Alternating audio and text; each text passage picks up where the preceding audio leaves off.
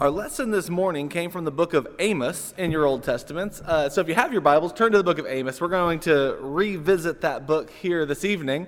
And as we do so, we're going to kind of finish. We started kind of walking through the book of Amos up to the point where Amos confronts or is confronted by a priest of Bethel who in northern Israel offers worship at the pagan or the idolatrous altar at Bethel.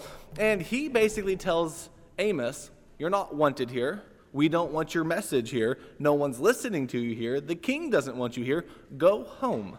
Go back to southern Judah. Go do your prophesying there. Go eat your bread there." The logic of that is basically he thinks that Amos is the type of prophet who, as long as you pay him, he'll preach what you want him to say. So go down to Judah. They'd love to pay you for this message. They'd much rather hear it than we would. So go there, eat your bread, do your prophesying, but don't speak here anymore. This is a royal palace. This is a sanctuary of worship.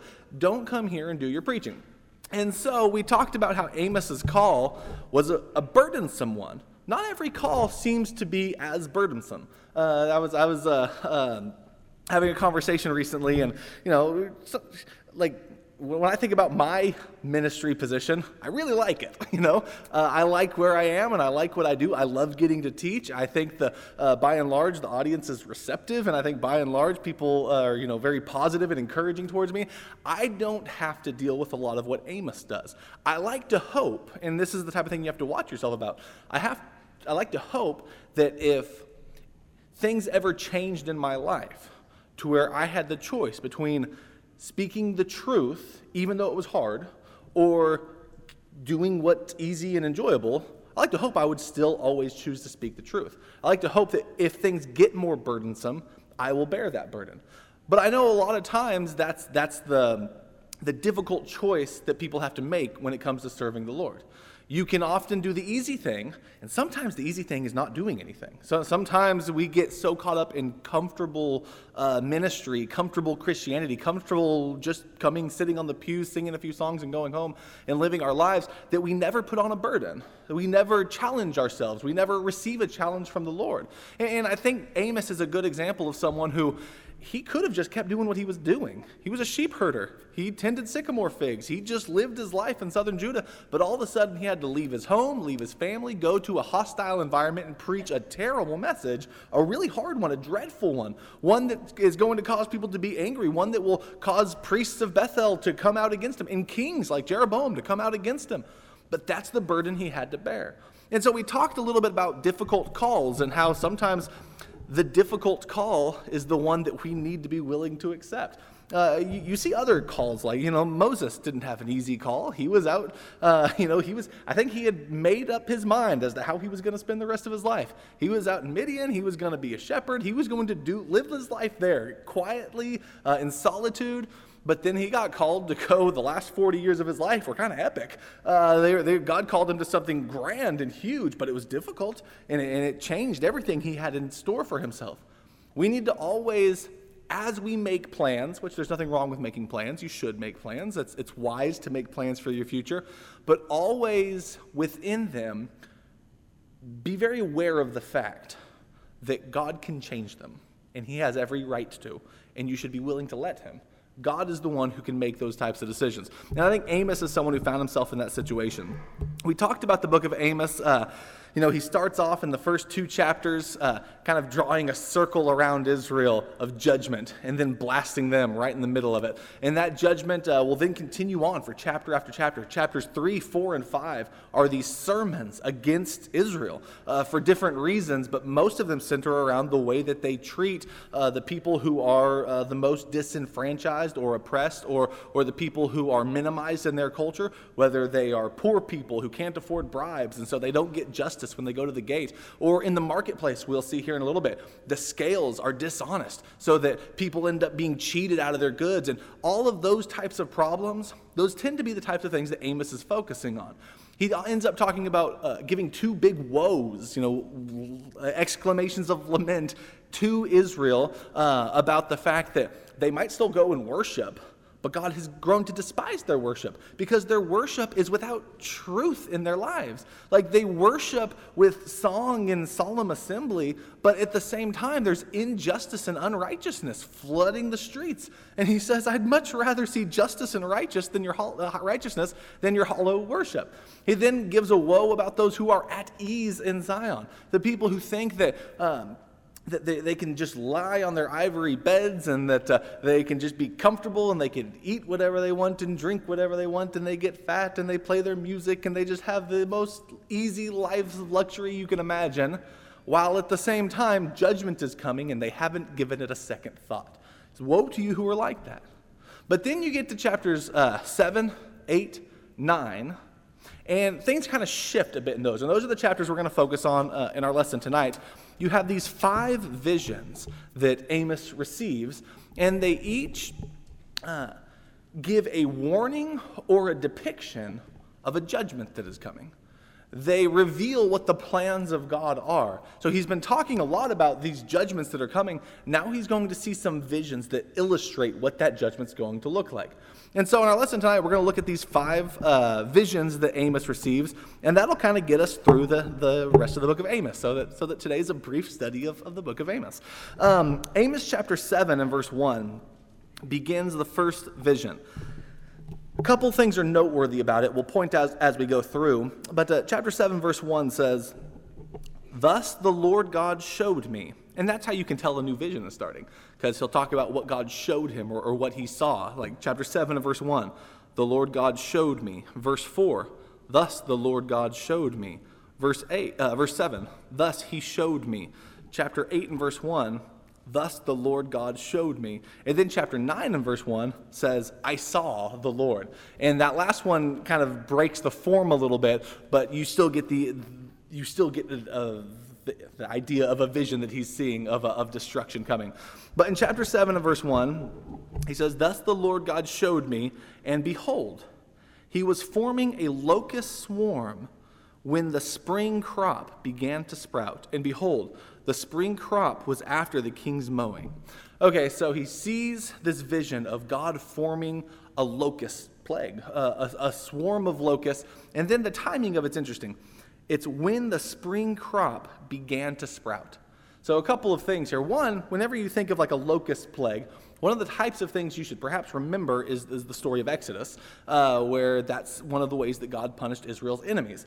And you can read like the book of Joel, you can read the book of Revelation, and you'll see that locust plagues are a recurring theme in the Bible of devastation coming towards a people. Sometimes they may be literal locusts. Sometimes they may end up being symbolic of maybe armies that are coming or something like that. But a locust plague truly was devastating in an ancient agrarian society. It could ruin your whole year and give you nothing to eat that year. And a year after you have planned and planted and done all of the hard work, then as your harvest comes, locusts come through and destroy it all. Like, you're in a really bad situation. Your family's in a bad situation, especially if that happens to you and to your neighbor and to their neighbor and to their neighbor. And all of a sudden, you're dependent upon foreign generosity or making deals with foreign nations, which is something you're not supposed to be doing. And all of a sudden, like, you're devastated if locusts come. So when I think of locusts, I don't think of anything that's going to destroy my life usually. They did. There's good reason to think that. And there are places in the world today where that still happens, where locust plagues or swarms of locusts can be devastating to a region. Well, here, that's the image that he's starting to see.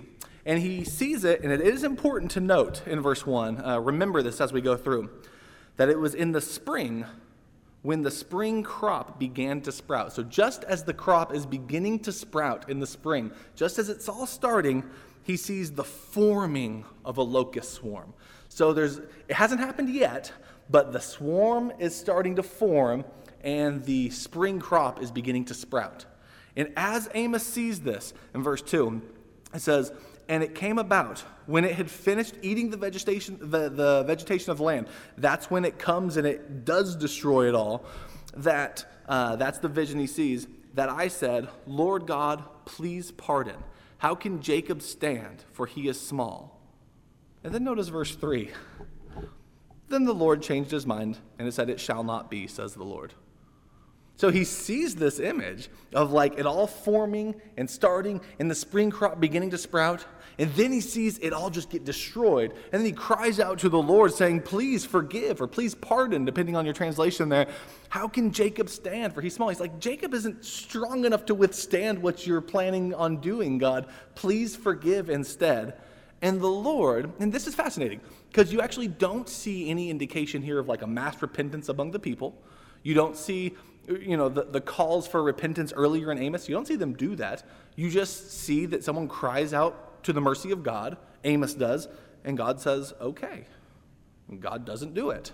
And God forgives. Kind of reminds you of Moses doing that same type of thing. Or Abraham on behalf of Sodom and Gomorrah, pleading with God. And God being willing to listen and to hear and to be merciful. You see, again, Moses does that same thing. And God at one point is going to blot out the children of Israel. But he says, okay, and he doesn't do it. And he ends up making a second covenant with them in the book of Exodus. Well, here you have Amos doing that, and the Lord changed his mind and says it shall not be. And that's the end of the first vision. So to me, it's an important reminder of the fact that Israel is acting sinfully and deserves punishment. Yet there's power in petition. There's power in coming to God and asking for forgiveness. And God really is graceful, merciful, and loving. And he did forgive. And he moved on to the second plague, or to the second vision, in verse 4. "Thus the Lord God showed me, and behold, the Lord was calling to contend with them by fire, and it consumed the great deep and began to consume the farmland." So he has this picture of fire coming and consuming the deep, consuming their farmland, consuming all of their crops and everything like that. And it's a picture of utter devastation for the people. And again, when Amos sees it, he says, "Then I said, Lord God, please stop. How can Jacob stand? For he is small." And he says the same thing again. And in verse 6, it says, "The Lord changed his mind about this also. This too shall not be, said the Lord God." And so again, an image, a vision of devastation. And he calls out to God for grace and for pardon. And God gives it. It's like you're learning that God, even though Amos is a really harsh book in a lot of ways, and there's a lot of judgment that is described in it, God's not quick to anger. God isn't quick to punish. He is quick to be forgiving. He is slow to anger. He is he's abounding in loving kindness. That's who he is, and that's how he acts, and that's how he responds. Even in some of the harshest books in the Old Testament, that's how you'll see God act. But something else that's important to know about God is while he does forgive transgression and sin, he also does punish. He forgives, and he's quick to forgive. He is slow to anger, but he does eventually get angry. And if you let injustice and wickedness and oppression and greed and lust reign in your life, the Lord might be forgiving, might be patient, he might pardon, but if that continues, the Lord will eventually punish. You can't thwart the justice of God forever and expect him to be okay with it. God does have wrath, and he does exercise it. Vision number 3 is where we get to that. In vision number 3, this is one we talked about this morning. This is the plumb line. In chapter 7 and verse 7, it says, "Thus he showed me, and behold, the Lord was standing by a vertical wall with a plumb line in his hand.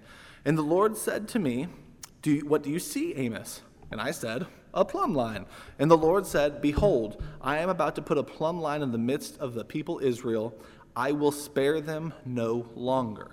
So now in this one, instead of Amos having the opportunity to cry out for God's grace and forgiveness, God is the one who speaks, and he says, "I will spare them no longer. The high places of Isaac will be desolated, and the sanctuaries of Israel laid waste, and I will rise up against the house of Jeroboam with the sword." So foreign armies are going to come in. This is going to be Assyria, and they're going to destroy northern Israel. And that happens. That happens in 722, 721 BC. That's a historical event that we know about. And It was devastating, and the capital city of Samaria was overthrown, and the altars at Dan and Bethel were destroyed, and the people were scattered among the nations, and it was a time of devastation for northern Israel. You see occasional allusions and references from that point forward of some of the tribes to the north, but you never see Israel return again as a people in that land who own that land of the 12 tribes anymore. And so you see that being promised right here. And that's what God is saying will happen. That's what the plumb line is. He's measuring them, and he's seeing that they're crooked. And so God's going to do something about that. Well, this morning we mentioned that third one, the first two, no one gets too upset about. The one where God spares them with the locust, and he spares them with the fire. But when he mentions in verse 9, I will rise up against the house of Jeroboam, that's when the priest hears of the preaching of Amos, and he goes and he tells the king, and then he tells Amos to go home. And that's where we have that confrontation we had this morning. But if you skip over that for now, since we talked about it this morning, you'll see that in chapter 8 and verse 1, you'll get to the fourth vision. And the fourth vision is very similar to the third vision. So the first two are similar because it's a picture of devastation that God forgives and pardons. He's slow to anger. He loves them still. He's not going to act out quickly or brashly against them. But then, as they continue in their injustice and disobedience, you see the phrase in the third one, I will spare them no longer. Well, that phrase also appears in the fourth vision. The fourth vision is really an interesting one. Chapter 8 and verse 1 says, Thus the Lord God showed me. And behold, there was a basket of summer fruit. And he said, What do you see, Amos? And I said, A basket of summer fruit. Now, doesn't that sound nice? If you walked into your kitchen and there was a nice basket of summer fruit, you might think it was a good thing. Maybe it's a picture of God's blessing, or maybe it's a picture of a peace offering between God and man, and they can enjoy some nice summer fruit together. That's not what this image means at all. Remember, we've been talking about the patience of God, and how in the early ones, God forgave, and he doesn't act out, and he forgives, and he doesn't act out. But then eventually, time runs out, and he says, I will not spare them any longer. Well, when you get to verse 2, he says, What do you see, Amos? He says, I see a basket of summer fruit. Then the Lord said to me, The end has come for my people Israel. Again, the phrase, I will spare them no longer. You might think, well, what in the world does a basket of summer fruit have to do with that image? Well, a couple of things. One is, if you remember, the first vision in chapter 7 and verse 1, he sees the forming of locust swarm when the spring crop began to sprout. Way back in the beginning of spring, when the crop begins to sprout, is when the first one happens. Now you've gone through and you have had summer, you've had the summer harvest, you've had the fruit picked, now you have a basket of summer fruit there. Time has passed, and God was forgiving in the beginning of spring, but now they're acting the same way at the end of summer, and it's time for punishment. So paying attention to the timing of the things, of the season mentioned, is a clue. Another one is one of those clues that translators struggle with, because there are sometimes things like in Hebrew or in Greek, the languages that the Old and New Testament are written in, that words mean certain things. All right, so the word for summer fruit, it means summer fruit, so you should translate it that way. And the word for end, it means end, so you should translate it that way. But in English, we hear no connection in our ears between the word summer fruit and the word end. They sound nothing alike. There's no play on words there. In Hebrew, however, there's a very clear play on words there. They sound almost the same, and they're written with virtually the same consonants. And so they look like they're the same word, subtle difference, and that's kind of intentional. It's like you see a basket of summer fruit, and you think, oh, that's something pleasant, but then you realize, wait a minute, summer is quite a bit past the spring, and you realize, wait a minute, that word summer fruit is actually a play on the word end. So the next thing he says is that the end is coming. The word for summer fruit is kayetz. The word for end is kates. And they're going to look very similar in Hebrew. And so you look at it, and you realize that he's intentionally kind of playing with words there so that summer fruit comes to represent the end. God has been patient for a very long time, but the end is coming now. And what is the end going to look like? Well, verse 3 is a picture of it, and it's a tragic picture. It says, "The songs of the palace will turn to wailing in that day, declares the Lord. Many will be the corpses. In every place they will cast them forth in silence." So that's the image of the basket of summer fruit. It changes quickly from like a nice, pleasant, pretty basket to wailing and lamentation and corpses. One thing that you'll notice in verse 3 is when he says, "The songs of the palace will turn to wailing in that day." You're going to see that phrase. That phrase becomes kind of the foundation of the description of these events that's going to follow in chapter 8. You'll see a repetition of the phrase "day" or "in that day" or "behold, days are coming." You'll see that kind of carried on as more and more is described. But just as the third vision with the plumb line was followed by a kind of an interlude between the priest at Bethel telling Amos to get out of here, the fourth vision of the basket of summer fruit is going to be followed by an interlude where it's basically a sermon against Israel for why this is happening. Why has the end come? Why is God not pardoning any longer? Why are they now going to be punished? And you can see that it will connect the themes that we've already been talking about throughout Amos. Like, it's not anything new, really, that's mentioned here. The same problems that we've been seeing from the beginning of the book are going to reemerge. In fact, some of them are going to be like almost direct citations from earlier passages in the book that are explaining why this is happening. So when you look at verse 4 through 6, here's where you get, in essence, the charges against them. He says, "Hear this." If you remember chapters 3, 4, and 5, they each begin with the phrase, "Hear this word." He's about to call him again. Listen to this. This is what is happening. "Hear this, you who trample the needy and do away with the humble of the land." All the way back in chapter 2 and verse 7, when he's done that whole big circle around Israel, and then he says, "But for 3 transgressions of Israel and for 4, I will not revoke its punishment, because you trample the needy and you sell." Like, that's the same phrase he used earlier in their very first condemnation in chapter 2. He brings it up again. And he says, "This is who you are. You're the people who trample the needy. You do away with the humble of the land." And this is what you say in verse 5. "When will the new moon be over, so that we may sell grain, and the Sabbath, that we may open the wheat market, to make the bushel smaller and the shekel bigger, and to cheat with dishonest scales?" You know, they're sitting there, and it's like the new moon, the festival where they're supposed to be celebrating a new month from God, and the Sabbath, where they're supposed to be resting in honor of God. You know, they're not supposed to open the marketplace on the Sabbath. You know, they're not supposed to do work on the Sabbath. And what are they thinking? Are they thinking, "I sure am glad God gave us rest. Remember back when our forefathers were slaves in Egypt and how we were given no rest? Well, now God has blessed us with the promised land. He's blessed us with wealth. He's blessed us with a society where we can have rest. We can spend time meditating upon his goodness. We can spend time with family." Is that what they're thinking? No, they're thinking, "Oh, when is this Sabbath going to be over so I can go back to the marketplace and start making money again?" Like, that's the mindset that they've developed. They can't take a day off. And what work are they doing in the marketplace? Well, they're making the bushel smaller and the shekel bigger. What they're selling, you get less and less of it, and they're charging you more and more for it. That way, the people who have money, I mean, they can get by just fine, but the people who don't have money, they can't even get what they need from the marketplace anymore. And when they do finally get enough to get there, verse 5 ends by saying, "and to cheat with dishonest scales."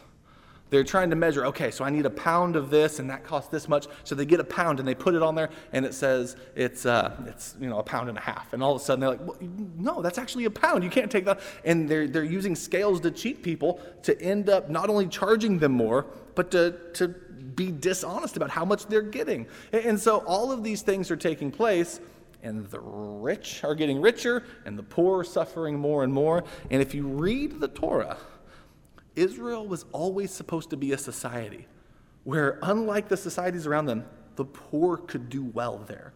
If you were going and reaping the harvest of your field, you actually weren't allowed to reap to the borders. And if you dropped something while you were reaping, you weren't allowed to pick it up. And there's very explicit reasons given so that other people who don't have as much, they can help themselves to what you've produced. If God has richly blessed you, you should be willing to be generous and share that with others so that there will not be a needy person among you. And that's the actual language that's used in the Torah, so that there will not be a needy person among you. It's like you're supposed to be sharing and helping one another. And God designed Israel that way, whereas in other cultures and societies, poor people would have nothing and they could starve to death. That wasn't supposed to happen in Israel. You remember when Ruth, who had every reason in the world to starve to death, she was a widow. So she didn't have a husband to provide for. She didn't have any sons who could provide for her. She was a foreigner. She was from Moab. She wasn't even from Israel. And she was there with an elderly mother that she had to take care of. She didn't have a job. What is she supposed to do? Well, Boaz was someone who had obeyed Torah, and he had left part of his field for people in that very situation so that they could survive and they could have what they needed. And she starts off with the lowest level, being a widow and a foreigner who is poor, but ends up, you realize throughout the book, God has been watching over her, and God cares for her, and God is helping her. And she ends up, Boaz reaches out to her, and he cares for her, and he offers some of his own property to her. He ends up marrying her, but that's a picture of the hope that even the impoverished are supposed to have. And when you read verses like Amos chapter 8 and verse 5, it's like, when can Sabbath end so I can get back to cheating people? That's a problem. That's why the basket of summer fruit is sitting there. Verse 6, he goes on to describe this mindset, so as to buy the helpless for money and the needy for a pair of sandals, so that we may sell the refuse of the wheat. So again, the helpless people and the needy, they matter less than money and a pair of sandals. So what's God going to do about this? Well, as you read the rest of chapter 8, it's not going to be good for Israel. There's going to be punishment coming. God has been patient with them because God loves them. God has forgiven them, even though they didn't deserve it. But eventually, time for punishment is coming. He sent them prophets also to help change their ways. Like Amos is doing his job so that they will not continue to trend in this direction. God isn't just leaving them out there without a lifeline. He's doing what he can to reach out to them to get them to bring justice back into the land. And they refuse and they refuse. So, chapter 8 and verse 9. He describes some of the things that will happen. It will come about in that day, there's that repetition of that phrase again, declares the Lord God, that I will make the sun go down at noon and make the earth dark in the broad daylight. That might remind you a little bit of some of the Exodus imagery, right? He actually just mentions the Nile earlier in verse 8 too. So you're getting a lot of Egypt Exodus language that Israel, when they were the oppressed poor people in Egypt, this happened to the people who were oppressing them. Now they have become the oppressors. And so now this is what's going to be happening to them. And so he mentions some things that remind us a lot of the plagues. In verse 10, he says, I will turn your festivals into mourning, so that all your songs become lamentations. And I will even bring sackcloth on everyone's loins and baldness on everyone's head, which didn't need to be mentioned. Then the end of verse 10 says, and I will make it like a time of mourning for an only son, and the end of it will be like a bitter day. That might also remind you of the Exodus. Remember the 10th plague there. He's saying that's what's going to be happening in Israel. It'll be just like when Egypt was mourning. That will be what describes you. Verse 11, it's a really interesting famine that he describes. He says, behold, days are coming, declares the Lord God, when I will send a famine on the land, but not a famine for bread or of thirst for water, but rather for hearing the words of the Lord. Remember that phrase, for hearing the words of the Lord. People will stagger from sea to sea and from north even to south, and they will go to and fro to seek the word of the Lord, but they will not find it. So what you have being said here is, in essence, God's going to stop sending them prophets. You're going to have, they have the opportunity right now to hear the word of the Lord, to listen to it, and to obey it. But what happened in chapter 7 when Amos was up there and he was speaking the word of the Lord? What did their priest do? He came to him and said, go. We don't want to hear it. We don't want to hear you here. Go back to Judah and don't do that. And so Amos in chapter 7 and verse 16 says in response to the priest, now hear the word of the Lord. That's why that's an important phrase. He actually says, no, hear the word of the Lord, and he tells it to him. And the guy doesn't want to hear it, and he says, go home, get out of here. And so now what's going to happen, tragically, is they're going to get their wish. God's saying there's going to be a famine in the land. It won't be for food or water. It'll be for hearing the word of the Lord. And you have the chance right now to listen to it. And instead, you're rejecting it. You're sending them home, and you are going after other gods instead. Verse 14 is a picture of the idolatry that you have going on there. Again, remember, Hosea focuses a lot more on the idolatry than Amos does, but it does pop up a couple times in Amos. And in the end of chapter 8, verse 14 mentions some of that idolatry that's taking place. But then you get to chapter 9. Chapter 9 is the fifth vision. This is one where there's not really a clever image of it. There's not like locusts or fire or a plumb line or a fruit basket. There's not a thing that you can look at. Instead, it's just an image of God destroying everything and the people trying to get away, and they can't get away. And the Lord doesn't let anyone escape. Inescapable, fiery destruction is what the book of Amos in chapter 9 begins to picture. You can see the people fleeing in verse 2.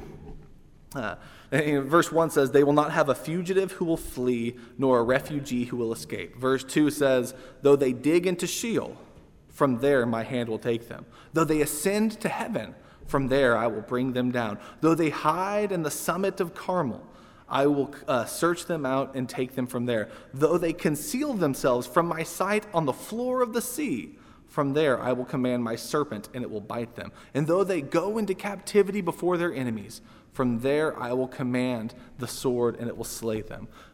What it's saying is you could go into the highest mountain, you can go into the depth of the sea, you can go up into the heavens, you can go deep into the earth, you can hide wherever you want, and there's no escaping from an omnipresent, all-powerful God. It's a terrifying image. He then begins to speak about Israel as no longer being his unique special people anymore. They had the chance. Like, they were given the covenant. They were given Torah to learn how to be the people who bear God's name well in the world around them. And they have forsaken it.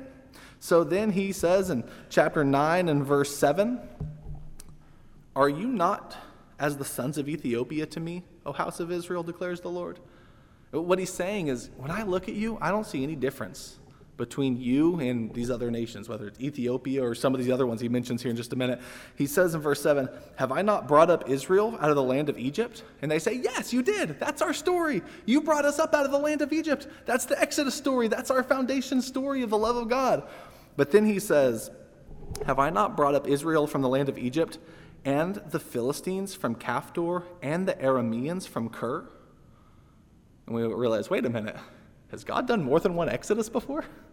Is Israel not the most special people in the world? Like, can God say that he loves them as much as Ethiopia? And yeah, they had an Exodus out of Egypt, but the Arameans had an Exodus. And all of a sudden, God is showing them that they have become like him to the other people. And they can't look back and say, but you freed us out of Egypt. God could say, I've freed a lot of people from a lot of places. That's something I do. And so they are beginning to see and to realize that God is not going to look with kindness on a sinful nation forever. Verse 8, behold, the eyes of the Lord God are on a sinful kingdom, and I will destroy it from the face of the earth. But then notice the final phrase of verse 8. Nevertheless, I will not totally destroy the house of Jacob, declares the Lord. And all of a sudden, we've been seeing like gloom and doom and a lot of really uncomfortable passages to read and a lot of violence and a lot of just terror and frightening imagery. And then God says, nevertheless, I won't totally destroy the house of Jacob. He describes it as putting wheat in a sieve and shaking it and none of the kernels falling through. It's like you get rid of the waste, but what you need is still there. And you get the impression that even though Israel has rejected God outright over and over again in obvious ways, they have been unjust, they have mistreated their neighbor, they have worshipped other gods, they haven't gone to Jerusalem, like all of this stuff that they've done, he's still looking at them. And even though he's like just said, you guys are just like all the other nations now, he still sees a remnant that he loves and that he won't destroy. It's like you cannot get rid of the love of God. No matter what Israel tries to do, God's still going to find ways to be compassionate towards her. And then you get to the end of the book of Amos. And verses 11 through 15 are a picture of a future better day, of rebuilding, of restoration for Israel. And you end up getting this like beautiful imagery. Verse 11, in that day I will raise up the fallen booth of David, and I will wall up its breaches, and I will also raise it from its ruins and rebuild it as in the days of old. Earlier in chapter 9 and verse 1, he said, smite the capitals so that the thresholds will shake and break them on the heads of them all. And like he talks about destroying the city and all the people fleeing. But now he talks about rebuilding. And he talks about rebuilding it as in the days of old. Verse 12, that they may possess the remnant of Eden and all the nations who were called by my name. And you come to find out that there are other nations called by his name. That the word nations in Hebrew, goyim, is the same word as Gentiles. You could translate it kind of whichever way you want to, depending on the context. Usually, if you're talking about a specific nation, you'll say nation. But in Greek, also nations and Gentiles is the same word. And so what's fascinating about this passage is in Acts 15, the early church is having controversy about, all right, we've always been a Jewish movement, but now we have Gentiles entering in, and Paul's going out on these missionary journeys and teaching the gospel to Gentiles. Peter baptized Cornelius. That's all well and good, but what do the Gentiles have to actually do? What are the requirements of them becoming part of God's people? Like, part of that requirement has always been circumcision. Is that still part of it? What foods do they have to eat? Like, they're asking those questions.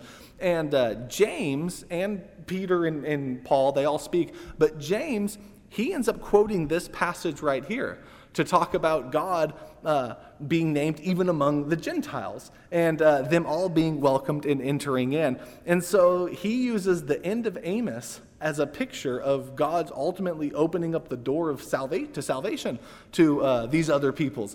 And so Amos ends on a completely different note than it has been, sounding the entire time. There's a very famous Old Testament scholar, 19th century, named Julius Wellhausen.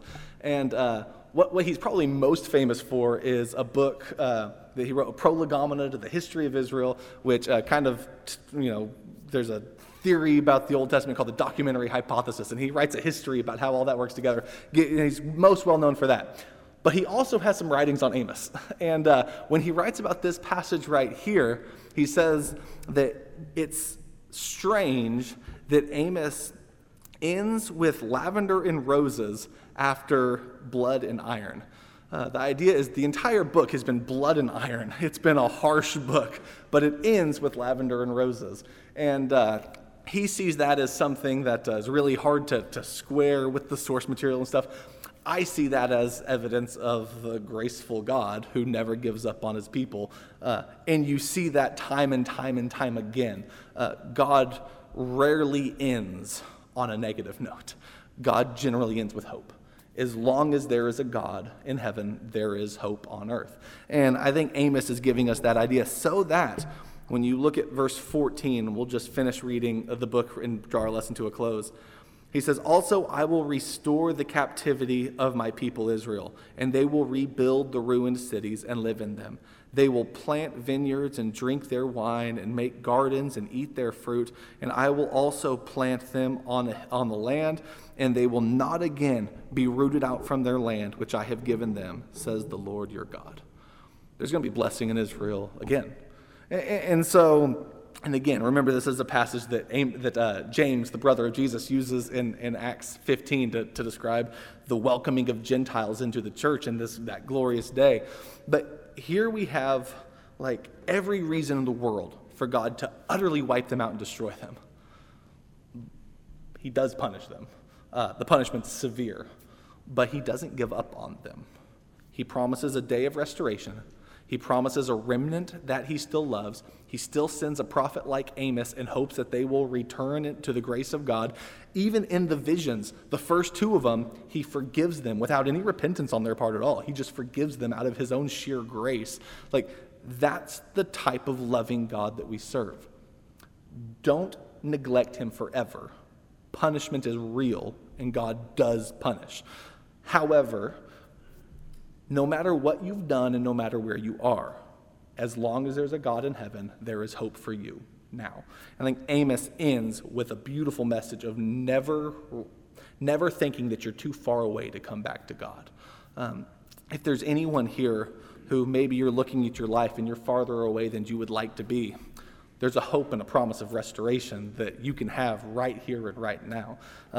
God is forgiving, He is gracious, and He is willing to give salvation to each and every one of us here if we will but come humbly to Him. So if you have the need, whether to ask for the prayers of the church and repent, or whether to give your life to Christ in baptism, please let that be known. Come sit on the front row while we stand and as we sing.